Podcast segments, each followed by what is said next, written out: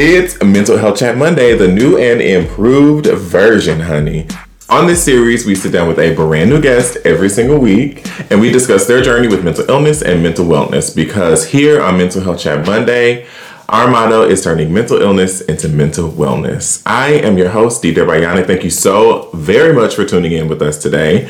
Uh, but you know all about me. You know I'm Andy Derayanic on all the social media. It's called branding. Look it up. We know all that. But I am here today with a very good friend of mine who I've known for a very long time. Doula, counselor in training, artist, and a beautiful, beautiful soul. Lana J is here today. Hello, Thank honey. you. How are you? Good. How are you? You know, I'm good. That's I'm living good. life. I got my nails done the other day. Looking fabulous. Fabulous. Stop, you little so, introduce yourself to the people. Tell the children. Let the children have it. Tell them. Tell them who you are. Well, um, Lana J. I am a birth doula. I have my own business, the Birthing Butterfly. Um, specialize in birth doula services and womb wellness um, spiritual practices. I also am a counseling training, so in graduate school full time. Uh, one year left, and I'll be officially a counselor for clinical mental health counseling and an artist. So you can find me on all social medias, Lana J Go. Um, rap, sing, poetry, act a little bit. Incredibly talented. Phenomenally talented. Thank you. truly. Thank you. We will have to get into that actually at the end, but. Yes. I like to start these videos and this this these episodes with the exact same question. Mental health check. How are you? How has 2023 been treating you? Where are you at today? I love that. Um, today I feel so blessed, so grateful. 2023 has been amazing so far. Like I just feel that this year is about healing through sounds and high vibrations for me. And so um taking walks on the park in the park, um, doing a lot of exercising. I've been getting back in my health back Yes. eating my good foods, having my fruits, and so that's been really helping me this this year so far. It's been amazing. Yes, yes, I love that. I need to jump on that train because every other day I'm like, I'm not eating no more sugar. I'm not having no candy. I've had three bags, so I'm like super allergic to chocolate and can't eat oh, Reese's. Yeah, it's horrible. It's so hard. Especially when the person you live with is obsessed with chocolate and their oh. favorite thing is chocolate. Yeah, that's me.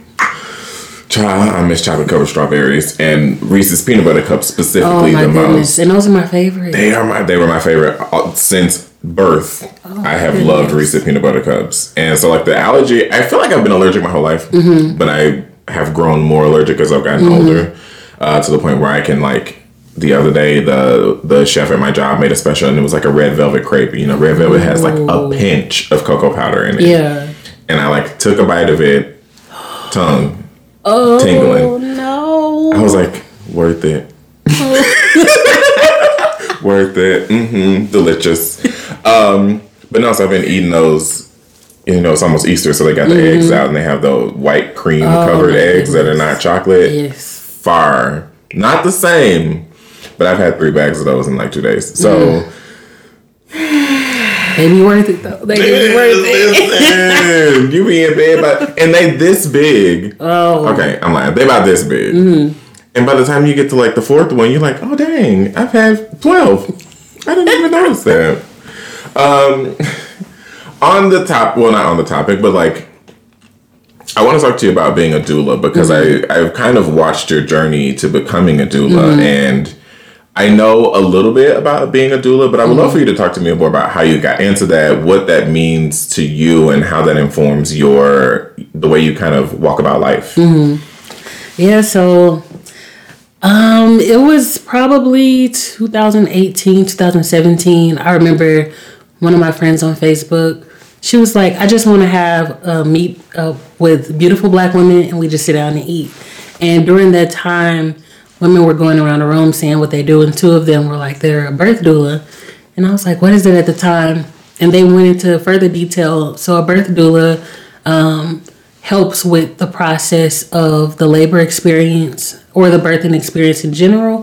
Um, So from the time that they find out they're pregnant, all the way until I would say about a month after um, postpartum, so after they have the baby, mm-hmm. they can be with them that entire time. There's different types of doulas that are sole supports to the birthing parent. Mm-hmm. Um, but as a birth doula, you're there for the time that they conceive all the way till like after the month after. Um, the primary parts of being a birth doula is to advocate for them. So whether they want to be in the hospital or they want to have a water birth or a natural birth at home, we help them to make the birth their way. Mm-hmm. Um, we are more on the side of natural as possible, but mm-hmm. we don't input any of our like biases on them. We just really help um, educate them mm-hmm. on birth and what's beneficial for them and what's best for them.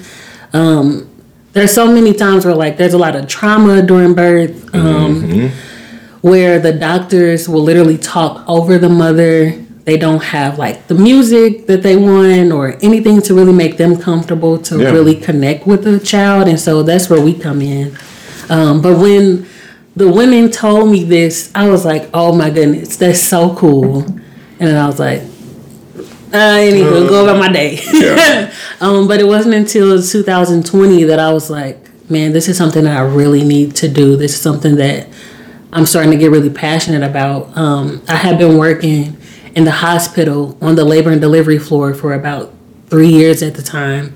And they used to have a butterfly on the outside of their doors mm-hmm. um, that would represent a passing of a child or um, hardships during pregnancy. Mm. And I was like, why use a butterfly for that? Like, I want to change that and symbolize it for life, like mm-hmm. for transmuting that type of energy. And so that's where Birthing Butterfly came from for my business.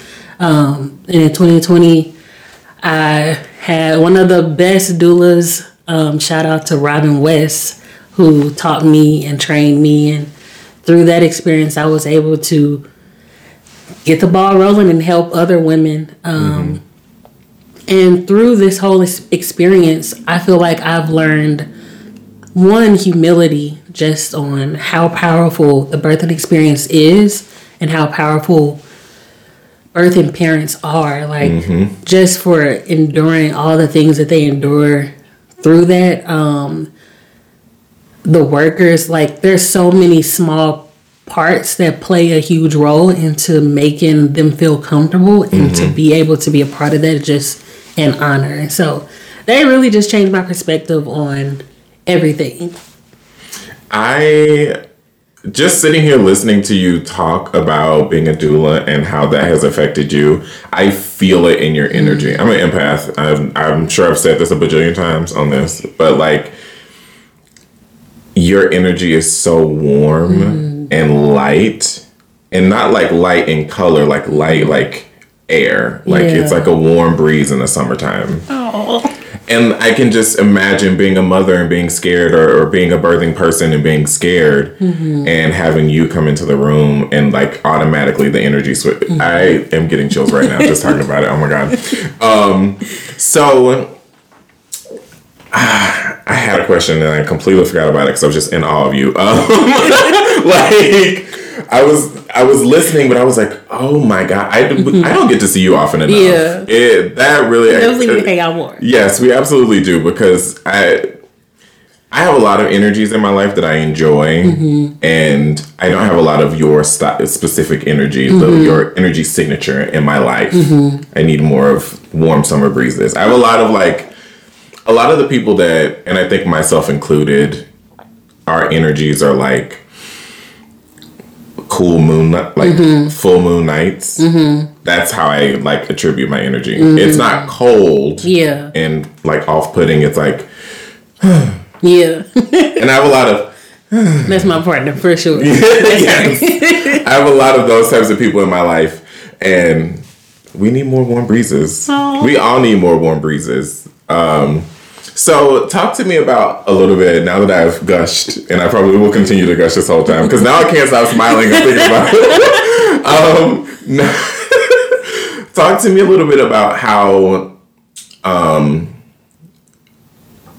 how being a doula um, and like the things you've learned through that process, Mm-hmm. how those things may have affected your mental health. I guess actually maybe let's take, take a step back and talk Mm-hmm. about your journey with mental health.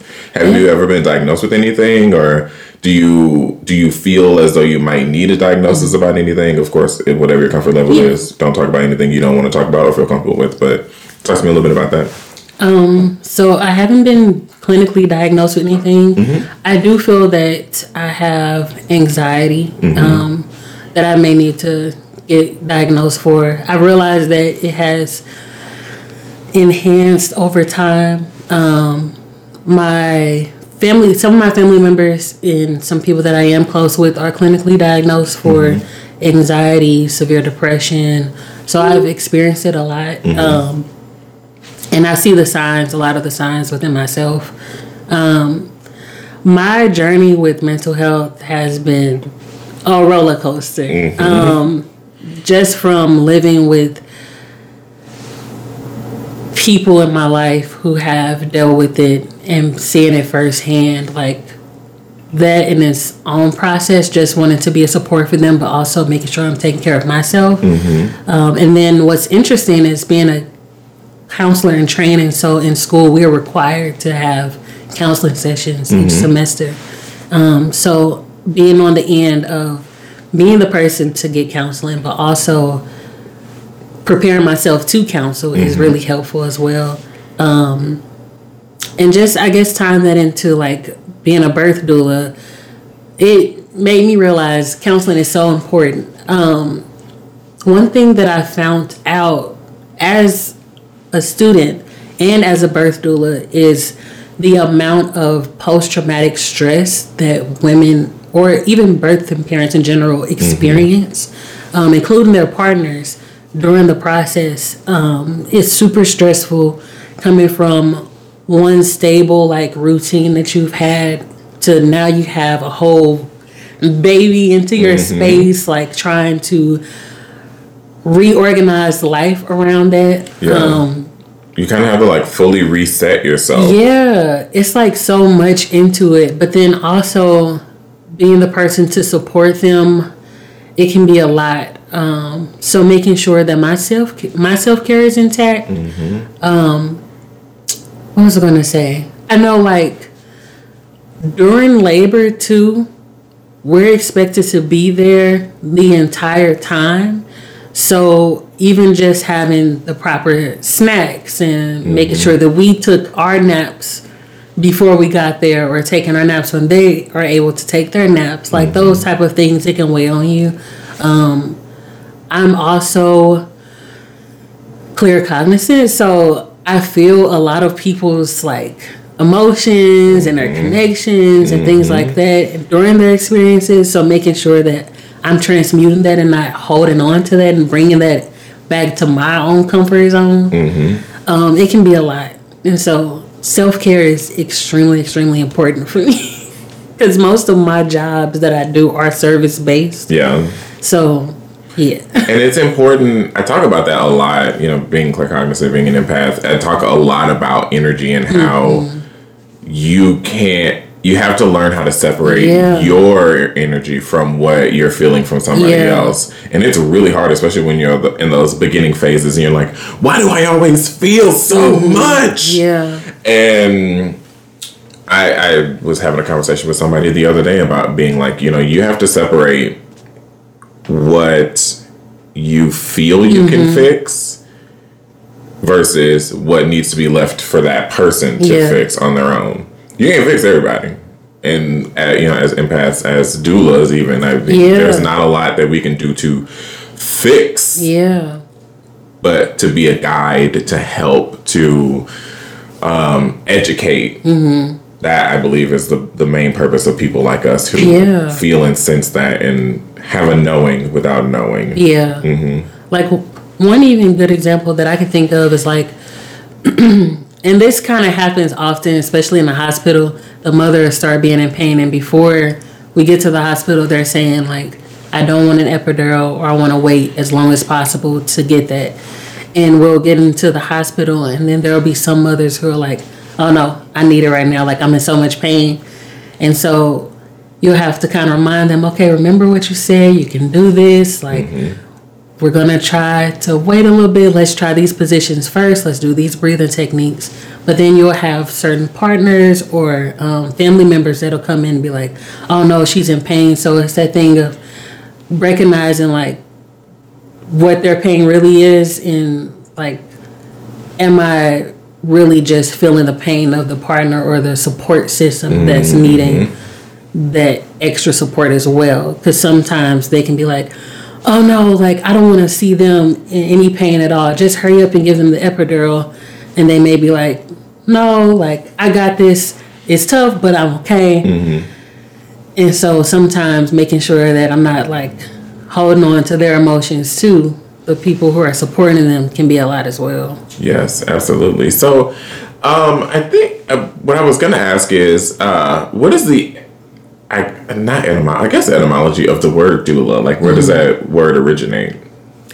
Ooh, I forgot this one. this is so good. Hit you with the okie doke.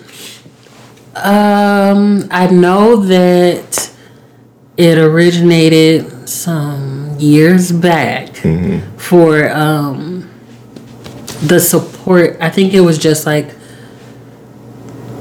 like support or something like that, like birth support. Um, I cannot remember specifically right now, okay. and I I, put you on the knew it. I knew it beforehand. And I was okay. like, I need to remember this. I put you on the spot. It's all right. it's okay. Um, so, and you've said your journey with mental health has been a roller coaster, and um, how has, hmm, how has, how has that part of your journey affected your school journey? So you- you're in grad school. I didn't know you were in grad school. Congratulations. you. Beautiful, amazing. Uh, I don't have it in me. I did four months of art school and I was like, I'm out. Um, but how how to how did your own personal did you come to wanting to be a counselor through your own mental health journey or did that come just kind of naturally from life and experiences? I think it was a little bit of both. Um, I have always been the person that was people's go to to talk to. Um, even random like neighbors would come to our front porch and just randomly like spill everything about their life to me and I'll be like 10 years old like well here's what you should do you know? and I thought that was so funny because my mom would say all the time like um, I don't need a counselor. You're my counselor. But as a counselor trainer now, I'm like, no, like you need your own counseling. but um, I think over time, I just realized how much I love to listen and um, recognize that I have this gift for like spiritual guidance in a certain way of just helping people to recognize their own strengths and find their way through whatever they're going through. Um, and as a result, it led me into going to undergrad to get my um, degree. Originally, it was journalism. I was between journalism and psychology. And then I decided up on psychology because I was like, I love behaviors, I love cognition, I want to find ways to help people without all the extra like math and science behind it. and then what pushed me to go further and to get my counseling degree was um, I actually got a reading.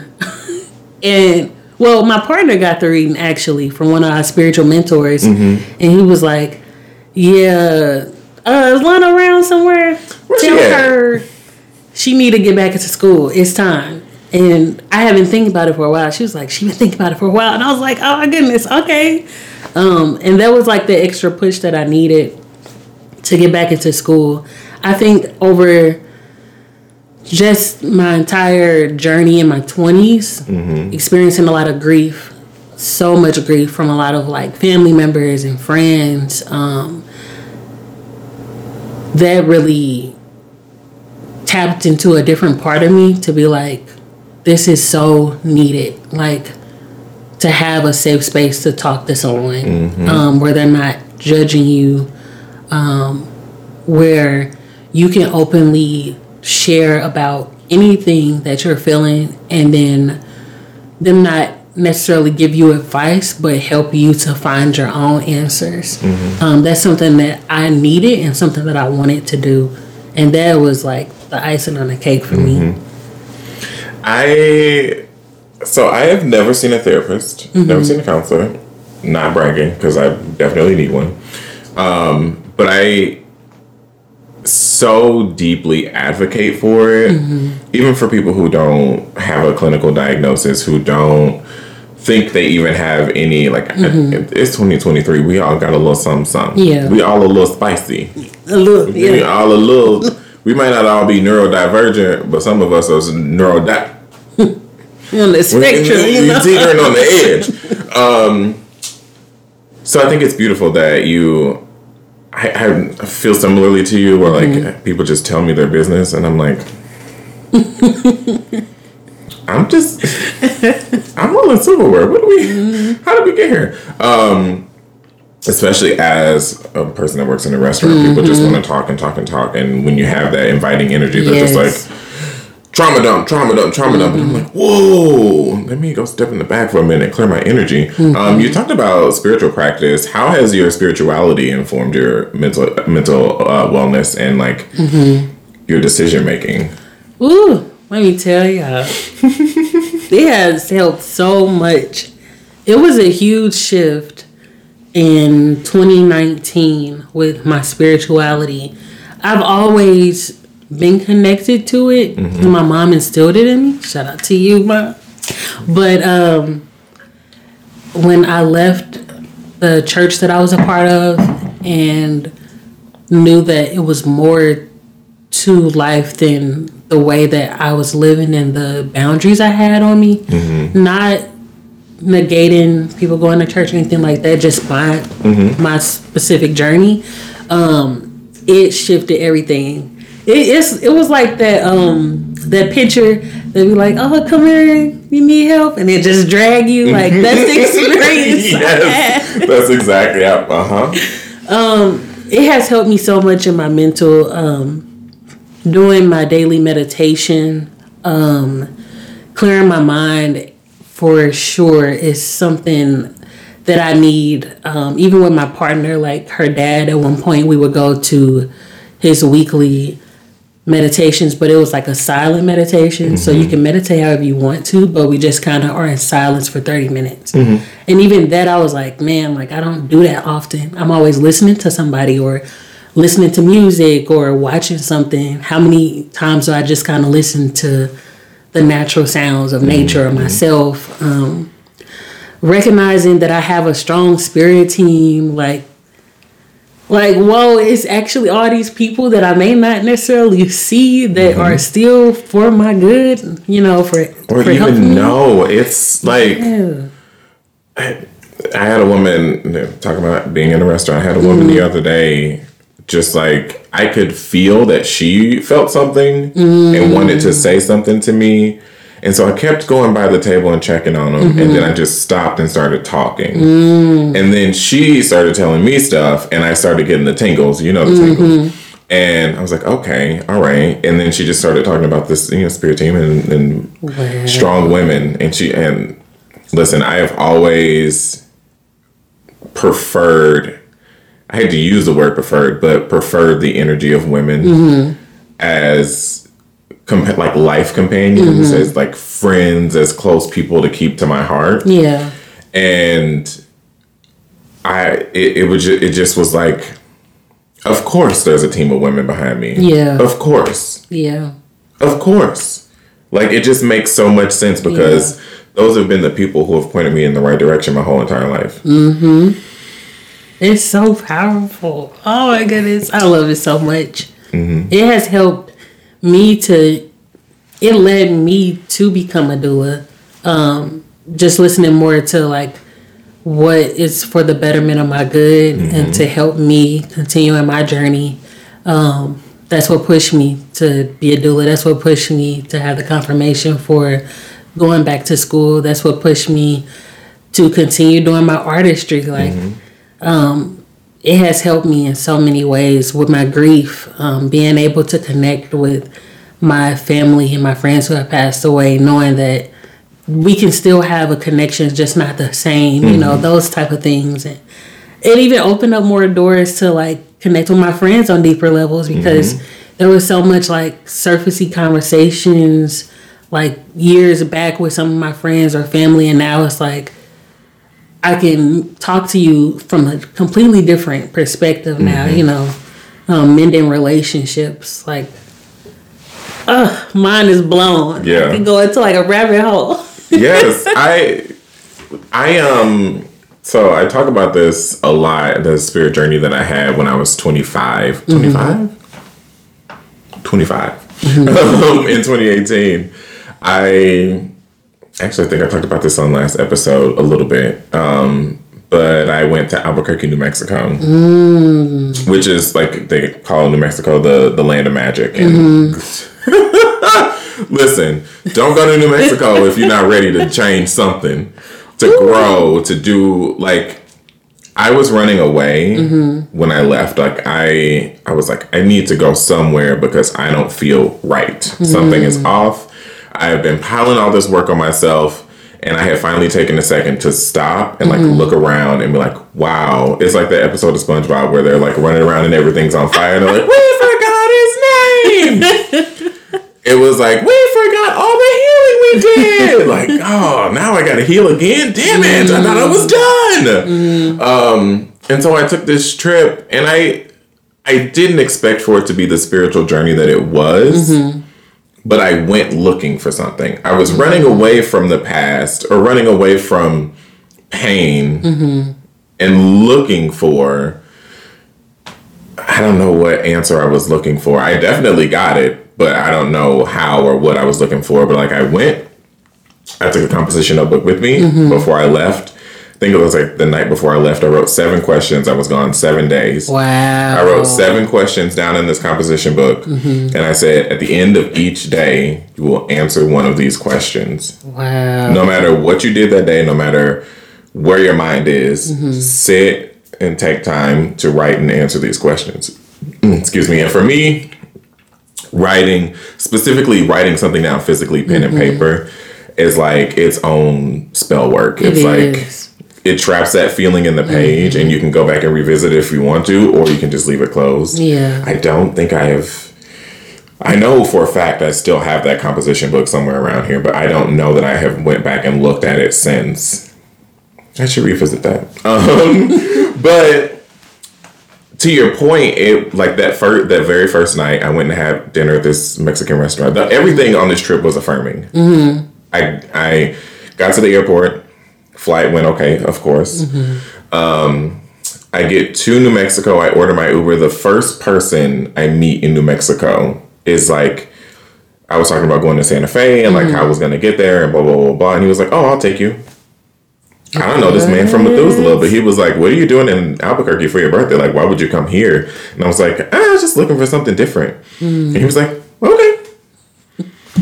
Wow. I get to my Airbnb. It's beautiful. It's perfect. It's in a really nice neighborhood. I mm-hmm. go. There's a great Mexican restaurant across the street. I eat. The food is delicious. That night, the worst food poisoning I've ever had in my life. What? And I was like, no, this can't be. This can't be. And I mm. spent hours, hours. I will save you the details. Being sick. and woke up the next day. It was like I had never been sick. Wow. And I didn't realize until maybe many months later that that was my body being like, okay, get rid of it. Mm-hmm. Physically get rid of it and enjoy this trip. And we'll have to talk more about that. I have to actually go into the details of that trip one, on an episode because I feel that. it was the most affirming thing and hmm. it really is what started me i had already kind of started on my spiritual journey but it was really the thing that was like okay Yeah. that's where you're supposed to be yeah. and that led to my infinite sadness led to this led to everything i've ever done in my life everything i've ever done Your music just let me. Oh, I had to have a moment because I love your music so much. Thank you. Oh, thank you. Goodness. Right now, my favorite song. I know this off topic, but fluid. Liquid. Y'all, my bad. Liquid. No, you're good. I got you. Liquid. It's my song. Listen, I when I wrote that song, I've been on this also like weird gender journey Mm-hmm. too. Like I'm I I don't even really know how to describe it. Like I feel like I'm non-binary, Mm-hmm. but I don't identify with any of the like typical, well not typical, Mm-hmm. but like to me pronouns are just like a suggestion. Yeah. And so I've been on that journey and like exploring the different sides of myself and my femininity and my masculinity and the in between and the androgyny of it all. And I wrote that song because I was like, sometimes I do feel like a bitch. like sometimes I do just feel like, yes, like, and then sometimes I feel butch. Yeah. And I love that That's song. my cut. I love that. That's one of my favorite songs to perform live. Oh, sorry. Forgot what I was saying. Look, look out. There might be a little something special happening with that song soon.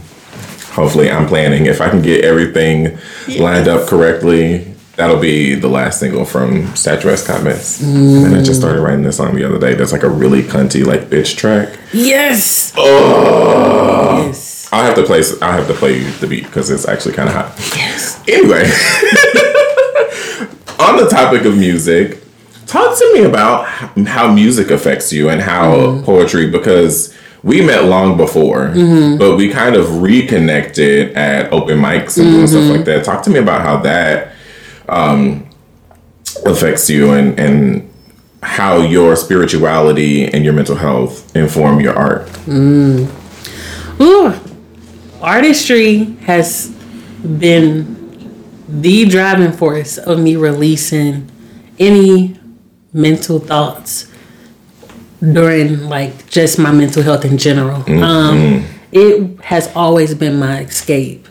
Um, my mom instilled it in me to do music when we were young. She would take us to the studio with her and my entire family, like on both sides, my dad and my mom, they all are musically inclined, but my mom was a driving force with it.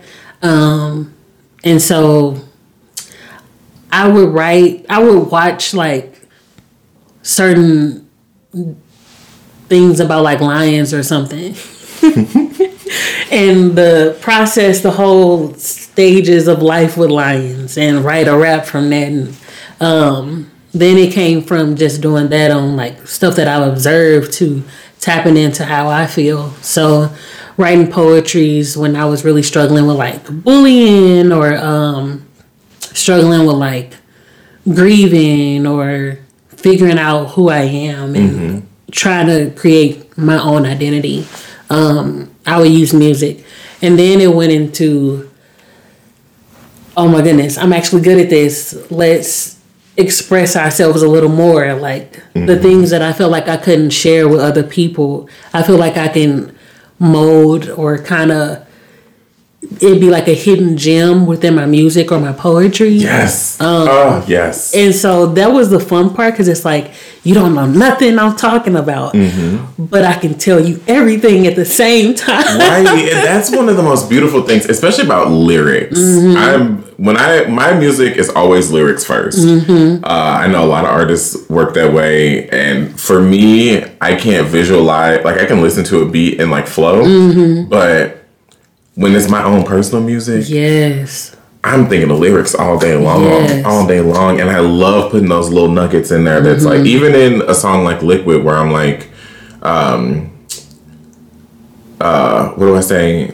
uh, I'm between the boys and girls, bitch, run me them pearls. Yes. It's not like a personal between the boys and girls is personal, but then the next line is like a joke. Like it's Mm-hmm. um Ah, Taraji P. Henson Yes. in that very first season of Empire. yes. That like me them pearls. How like I love to put little stuff like that in my music, even Mm-hmm. in even the deeper stuff, like in my song "Eyes Like That," which I wrote about my partner. Which have you been my partner? Yes. Okay, yes. I thought so. Amazing. I love him. Um, but I wrote that song by him, which is I was like, I will never write a love song, even if I'm madly in love. I will never write one. And I, but I there's a line in there where I'm like, um, forest bound to the iris, his eyes are green. My um, let's discover them to the amber sunrise. My eyes are brown. Like it. There's these. I love that. There's the poetry and magic in music itself. Amazing. Oh, Over. I Yeah. just love. I just I love it so much, and it even when I'm taking like a break, I know that I can tell based on how I'm doing music where my mental is at as well, or if I need to get back into it. Like, um, for example, not doing music for a while, and I'm like, okay, something is going on. Which that's when I was going through the fire, the rain, and all of that to really connect with my spirituality. And then getting back into music again, it's like it's completely different now. Like I'm like, man, a lot of my stuff was experiencing a lot of hurt, and like relationship drama and mm-hmm. a women empowerment too. But now it's like trying to find where I'm at now because I feel like there's a new like version of me that has emerged again. Mm-hmm. So it's just so interesting, but I love it at the same time. Uh-huh. It really does. Like if you look back at my first record and just listen to each track and I was in such a different place than I am mm. on my latest record and I'm even from then that was just a year ago, but of course I mm-hmm. started writing it many years ago. But even now I'm in an even different place. Yeah. Like I feel like the next body of work that I put out, be it an album or an EP, is the completion of a trilogy. Mm. Reasons was like me being sad mm-hmm. because I was sad all the time. And then Statuesque Hot Mess is me accepting that I'm gonna be sad sometimes, but I'm still that bitch. yes. And the next record is that bitch. Like yes. she has arrived. What's that Megan Thee Stallion song? I'm her, mm-hmm. her, her, her, her. so, are you? I have to ask. Are you in the studio? Are you writing? Are you working on new music? Yes, I am writing. Um, currently trying to make some connections with studios. I bought some studio equipment, Mm-hmm. but I realized it's taking me a little longer than I expected to like get it down. And I'm Yeah. Mm-hmm. like, I need to go to the studio ASAP. So um, I have been writing um, some songs, some raps. Oh, I can't wait. I can't wait. Um, but yeah I'm excited too. and poetry. Oh my goodness, so much poetry. So you were talking about poetry. Talk to me about your poetry because Mm-hmm. I have heard and seen you do your poetry live, and more people need to experience how you present your art to the world. you. It is absolutely beautiful. Thank you. Um, the process for my poetry usually it all derives from these intense emotions that I feel immediately, and I just got to get them out as soon as possible. Um, my poetry, I did poetry before I did anything else. Um, yeah, yeah. Before I even sung or rap, I was writing poetry. Um, it makes me emotional just thinking about it. Just how connected I feel to my words, um, and when I release them, it just doesn't feel complete until I speak on it now. But before then, I had to just at least get it off my chest and onto the paper.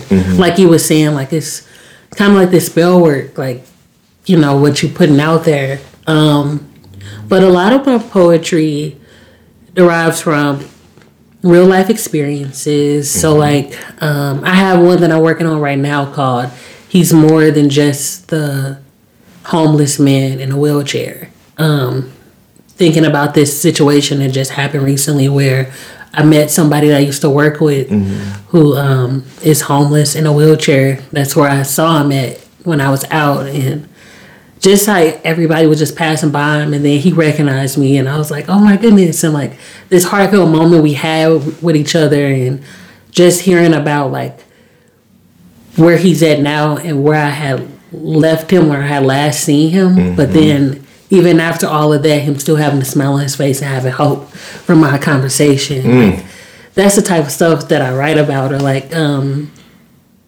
a lot of like relationship stuff. So I didn't went through some stuff, y'all. like I had like the best worst date of my life at one point. I had like crazy experiences and then now being with my partner, my love, um, being able to just write about those experiences has helped me with bringing balance back into my space too. Mm-hmm. Um, in a weird way, I don't know how to necessarily describe it, but it's like I experience this strong event or emotion, and it's like everything's like, oh, get it down, get it down, mm-hmm. and then when you finally put it out there, it's like, okay, back to center. and that feels better. Uh-huh, I feel that. And then there's this one piece that I really need to record um, called Grandma's Hands um, or like the first line is like, I pray for all of your intuition. I pray your happiness is granted. You're never the victim. Um, just like trying to speak life into my words, mm-hmm. um, or ending on a good note, mm-hmm. or somewhere in the line, it's like, yeah, this happened, but screw that. I'm still amazing. Period. Mm-hmm. You know, mm-hmm. that's how a lot of my stuff is. and I think that comes when when you are such a spiritual person and you are so connected to your words mm-hmm. specifically, you choose them very wisely. Mm-hmm. Uh, a lot of spiritual people I have found don't mince words. Yeah. It's like, this is what I mean and this is how I mean it. Yeah. Yeah. Talk to me about approaching 30. I turned mm-hmm. 30 in January, January 12th. Woo-hoo, kept going. Mm-hmm. Um, and truly and honestly, I was I have been excited to turn 30 for many years. Mm-hmm. Many, many, many, many years. I'm wow. like, oh, I'm four years away from 30. I'm three years away from 30. I'm two years away from 30. That's oh amazing. I like Ronnie will tell you, everybody in my life will tell you, like there was no damping me. Really? Nobody was gonna be like, Oh, you about to be 30. Oh my goodness. That's yes. Amazing. I'm about to be 30. And what? I'm a big it. kid with grown folks' money. Are you kidding me? I know that's right. Well, I am not. It ain't really grown folks' money, but you know. I got medium folks' money. Um, talk to me about what this new this this start of a new decade mm-hmm. is. How it feels to you. I was super scared at first. I'm not gonna lie. Um, first of all, like I've experienced fear of getting older around me for a very long time. My mom will tell you she's she do not she has a fear of dying. And mm-hmm. so throughout my entire childhood, like she was always, Oh, I don't want to get old or I want to live until I'm old and gray, but I like being young. And then I also have my dad who's like 76 right now. so he's been I'm sorry to say this, but he's been old my entire life mm-hmm. since I was born. Um, been in his fifties and up. Um, so for me, I was really scared about entering into thirties. I didn't even see a future for myself past twenty three. Like anytime I visualize myself and what I would do mm-hmm. after twenty three, it was just like this black block mm-hmm. in my mind. Um, and it didn't kind of go away until about 26, 27, around the time I met my partner. Mm-hmm. Um, and I've just been excited about it now. Now I'm like, I'm doing this challenge 30 pounds before I hit 30.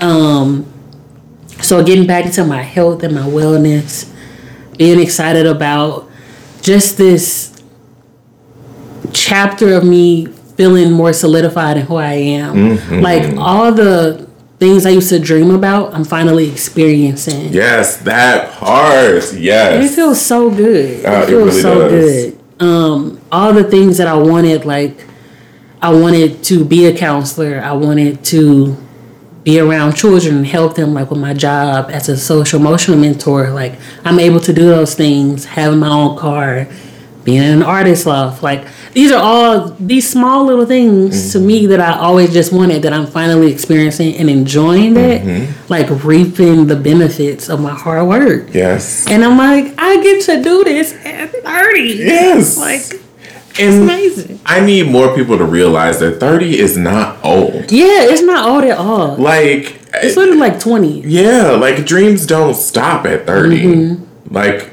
uh, so many people are like, "Oh, I'm 30. I can't do it anymore." What? Mm-mm. What?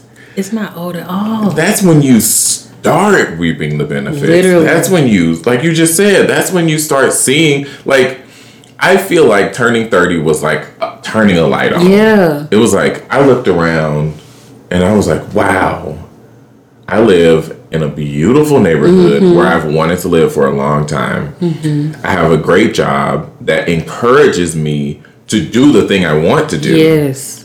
Who is like, oh, you need two months off to go be in a play? Bye. Mm-hmm. You need several weeks off to go travel and do whatever you want. Bye. Yes. We'll see you when you come back oh, you don't want to work here anymore? Well, we love you. We encourage you to do everything you want to do. You got yes. a home here whenever you need to come back if you need to. Yeah. I have a partner that loves me mm-hmm. unconditionally in a relationship that is so. I, I I hate to say perfect, but our relationship is perfect. Mm. And another thing that we kind of need to stray away from is the definition of perfect. Yeah and perfect doesn't mean that it's all sunshine and rainbows all the time. Like yeah. you know, everything. Ha- we don't really argue. We never really argue, but like everything in my life right now, within my reach, hmm.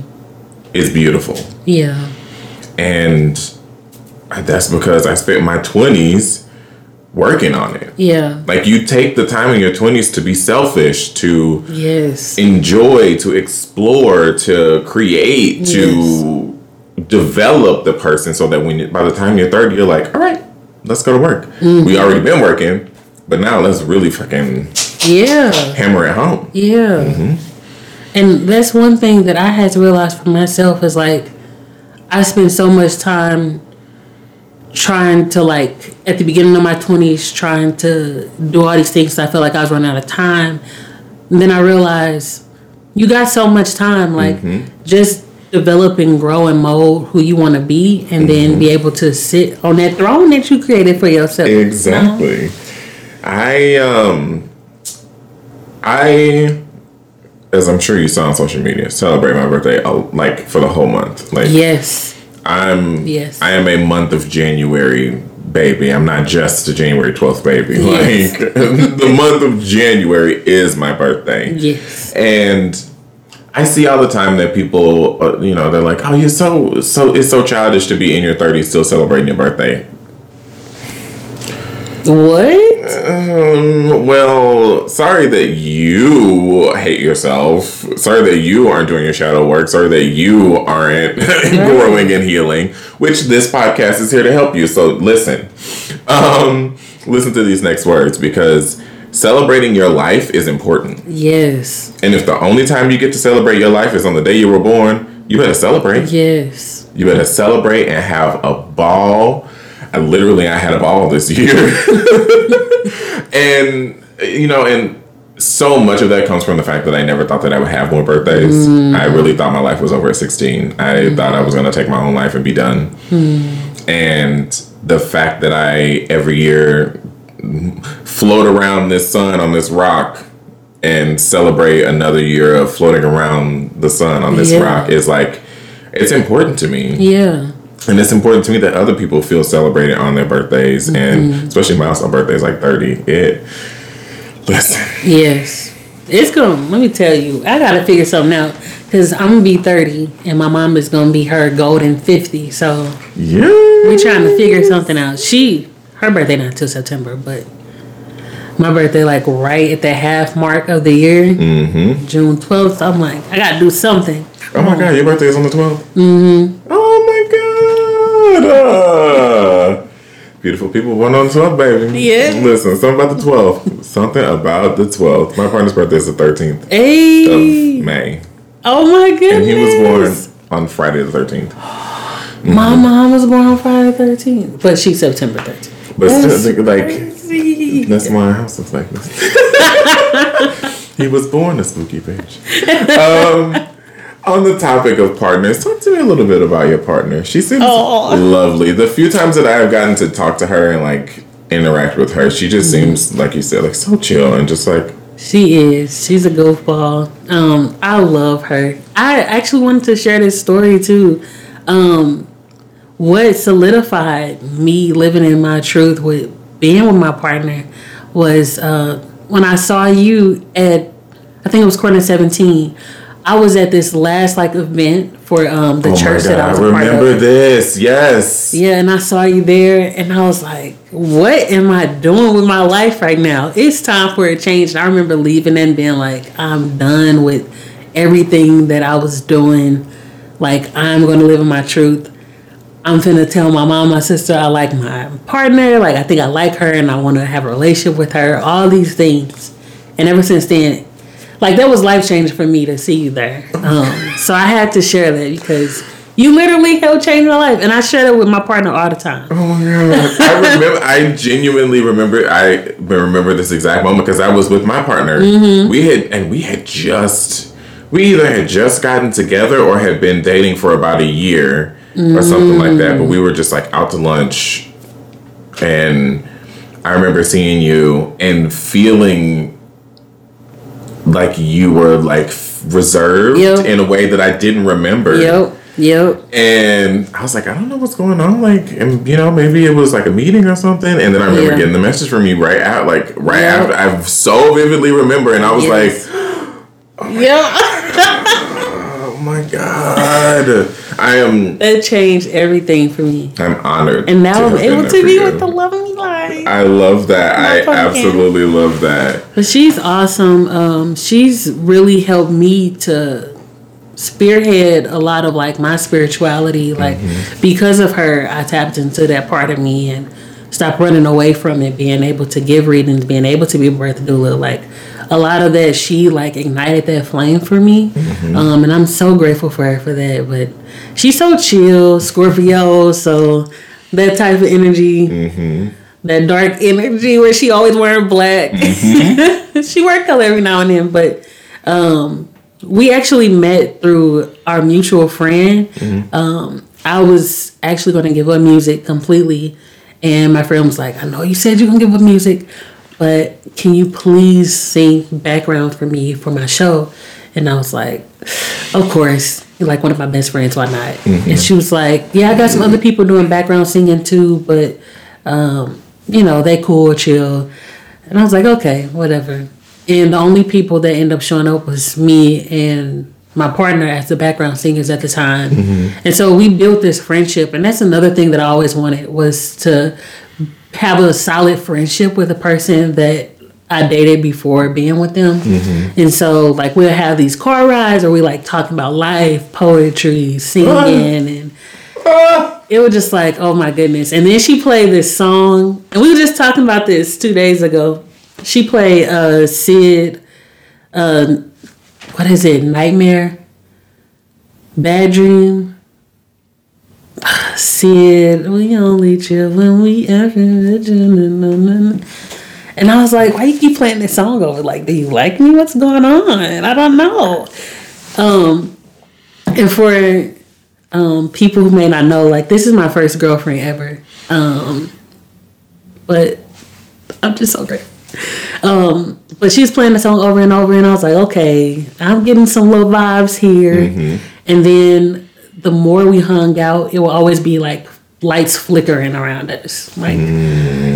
Um, and I remember specifically the 21st, January 21st, we went to an open mic together.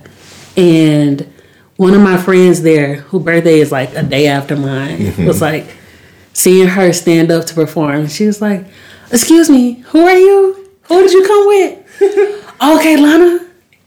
And I'm in my head like, Oh no, hell no. I gotta tell her I like her right now because this is not going down. No, that's mine. that's mine's with the hard Literally. Mine's. and my friend, our mutual friend, was like, "You gonna give her her number?" I was like, "Yeah, yeah, I guess." And I remember being in the car with her, and I was like, "Look, I like you. I gotta put it out there because this is not happening." So I told her first that I liked her. Um, I initiated that. But what's crazy is when we decided that our anniversary day would be January 21st, um, she looked in her journal from a year before we got together. Mm-hmm. And she had wrote a poem about like, or a journal entry about me, basically saying like, I know you're close, like you love your family, you are artist, these type of different things. And I was like, oh my gosh, like, and I had wrote an entry about her, like a poem about her. So it was meant to be, I could tell. Mm-hmm. But that's my boo. That's my Oh, baby. I love it. I love, I love, love in general. I my partner is my first boyfriend, and I had been out for years. I had been out at least since high school, um, but didn't feel like I was ever in a place where I could give myself to another person. Yeah. uh, up until Albuquerque. Hey, uh, uh, literally until that year, I was like, I don't, I'm not gonna date. I'm not gonna even try. Like, I'm. I you can ask every single one of my close friends that I was hanging out with at the time a lot. Like, I'm single. I'm solo dolo. I ain't never gonna be. I'm gonna be the rich auntie flying around. Oh my goodness, I said the same thing. I'm gonna just come back and give gifts. Yes, what's that? Um, that TikTok was like, mm, "Have no fear, the fine rich auntie is here." Line all the kids up. I'm ready to give everybody a dollar. Like that was me. Like that was the energy I was presenting all the way up until 25, and then um, I had that spiritual journey, and then later that year in September, I went to, or in I guess it was in August, I went to an event for a theater company that I was on the creative council for. And I didn't want to go. I was super depressed. I was like, I'm really in a bad headspace. But I'm going to go anyway because I flaked on the last event. and um, I flaked on the last event. And I know there will be people there that I like. And I need to just go and like unwind. So I went hanging out with a bunch of people, having my favorite drink of all time, having a good time. It was at uh, Pieces, the board game bar downtown Yeah. and um, in walks a friend of mine, a mutual friend of ours that we didn't like. We had never run in the same circle, never met each other before. But he walks in with a friend of mine, and I see him, or I see her, and then I see him. I'm like, oh, this must be her boyfriend. Like she said, she would. Uh, the last time I had talked to her, I think she said she was like talking to somebody or like in the beginning stages of dating somebody, and I was like, oh, that must be her boyfriend. She's got great taste. Like, I mean, like, oh. Um, so then I like walked up to the bar to get another drink and say hi, and then he opened his mouth and I was like, "That's not a straight man." I'm on it. And apparently, from his perspective, when they walked in, he looked to the left, and I was the first person he saw. Oh. And he asked her who I was, and he was like, "That's my next boyfriend." Oh my goodness. and like legitimately since he sent me a friend we like talked and hung out the whole night like of course with the group but like very close to each other i remember him being like literally right next to me the whole night. Oh my goodness. and um yeah he sent me a friend request next day and Oh. we had our first date a couple of weeks later and Oh my goodness, that's so been cute. and our anniversary is apparently the 13th or the 14th of january or something like that it's like right after my birthday Wow. Yeah. It's pretty cool. It's pretty cool or whatever. Um so sorry, I sat this down because I was like, I don't need I don't need my script. It's not a script, it's just a list of questions. um so I like to ask this question because I think it's very important. Leave us with, um, just kidding, wrong question. What does mental wellness in all of the things that you do in your life and in your spirituality, what does mental wellness look like to you? I would say mental wellness looks like finding your own way to be centered and balanced. Um, creating an environment for myself that brings me balance, that keeps me in a space of showing gratitude, but also coming from a place of humility. Um, because I feel like when I'm outside of those ranges, for me, um, my mental health is not right. I'm either like overly like rude or closed off or or really isolated. Mm-hmm. Um, mental wellness for me looks like spending that extra time to myself, Mm-hmm. um, whether it's five minutes or five days, like using however much time I need, um, doing the things that I know will bring me joy, bring me peace, um, and and setting good intentions for it, not playing around with my health, because that's something that me and my partner just talked about, like how often do we do things for ourselves and set intentions? Like we're so quick as a society to put off something for ourselves. Mm-hmm. We'll go to work when somebody tells us to clock in. We'll, you know, take out the trash if a mom tells us take out the trash or to come do this for them. But when it comes to, hey, you said that you're gonna sit down and you're gonna give yourself an hour break, or you said that um, you're gonna take this trip, like how serious are we about that for ourselves? And so for me, mental wellness look like being serious about my needs and uh, my health. But yeah, That was a really hard lesson for me to learn. And it wasn't even about showing up for other people. It was more so about me not feeling like I was worth anything if I mm-hmm. wasn't always producing something. Wow. If I wasn't always working, if I wasn't always on a new project, um, clocking in at work, mm-hmm. doing the best, like if I wasn't always working, Capricorn mm-hmm. mindset, I didn't, I felt like I didn't mean anything. Mm. And it took me a really long time, really up until probably just a couple years ago, to realize that like you can work as hard as you want to. Mm-hmm. Like you've been working I like doing shows, boom, boom, boom, boom, boom, and all it got you was depression. Yeah. Like you still have to take that time, like you said, whether it be five minutes or five days, to set time aside for yourself, to show up for yourself. Yeah. And oh man, it's one of the most beautiful lessons I've learned is showing up for myself in that way and Yeah. allowing myself rest. Mm-hmm. Woo. Cause listen, I'm I'm I've been preaching that into my family lately. I'm like, allow yourself rest, especially my mom. I'm like, girl, you need to start saying no. Oh my goodness. That right there. Full Say stop. No. Mm-hmm.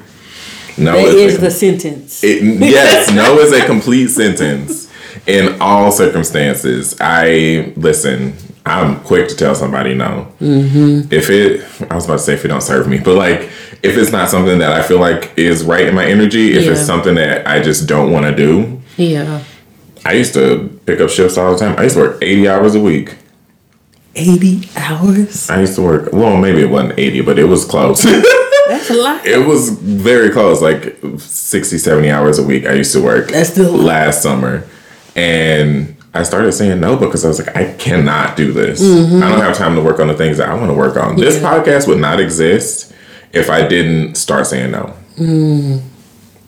Yes. And I'm much happier doing this. Yes. I'm much happier having these conversations with like this is episode nine. I've talked to eight different people about their journey with mental wellness and I have left each episode with a new a new thought process, a new idea, a new energy, a new feeling and um, I don't know, it just yeah, show up for yourself, please. Yes. Uh, and my very last question is leave leave us with a piece of advice for allies, for people who sit outside the boundary of mental illness or, or whatever, what have you, who feel like they are not on that journey? Mm-hmm. How can they be there for us and show up? Hmm. I would say giving those people grace and having patience. Um, sometimes people just need an ear for someone to give them grace. It's so easy for us to like go on about our days and our regular routines um, and point the finger. Like I think about this post that I've been seeing a lot of um, people being like, "You make time for what you make time for," mm-hmm. um, and to an extent that can be true. But when you think about people who are struggling with their mental health at the time or trying to refocus or recreate mental wellness, sometimes they just need somebody to listen to and somebody to tell them, "Hey." I'm giving you grace, like give yourself grace, mm-hmm. um, having patience with them. And I think that's over the past few years how I've realized the people that in my life are really for me and some of the people that I had to change um, our boundaries and our friendship to more of an associate instead of a closer friend, mm-hmm. including family too. Um, and I say to really just be a listening ear um, is so important and it's so needed right now to really come from a place of understanding. Don't make any assumptions. Just really meet them where they are. Um, and that can change depending on the day. But really having love and patience for that person. That's yeah. all we need. Yes. Love and patience. Yes.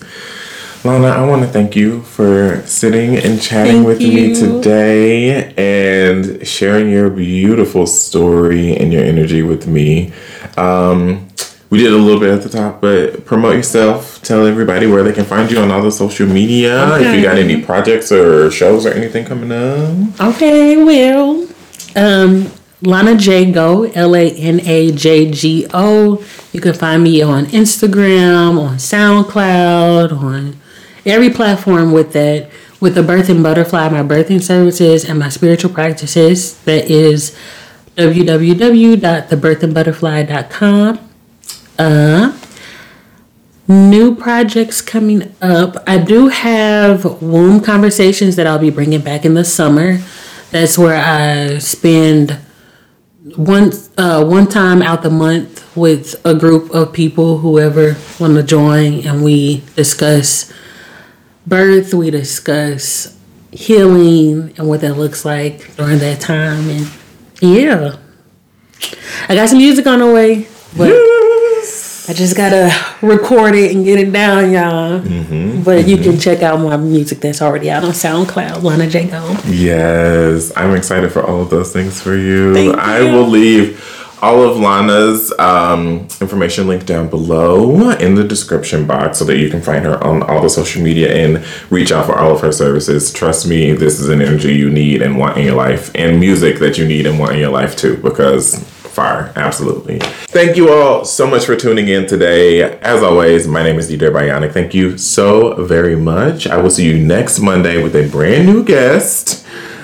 Oh my God, we're coming through the season, episode nine. We're almost at episode Ooh. ten. Uh, um, if you don't know, there's going to be twelve episodes of this because twelve is my lucky number. So yes. that's what we're doing. Um, so I will see you all next week with a brand new guest. If you want to find me, like I said, I'm linked down below at Dita Bionic on all the social media. You can stream and you can watch. Thank you so much. I'll talk to y'all next time. Bye.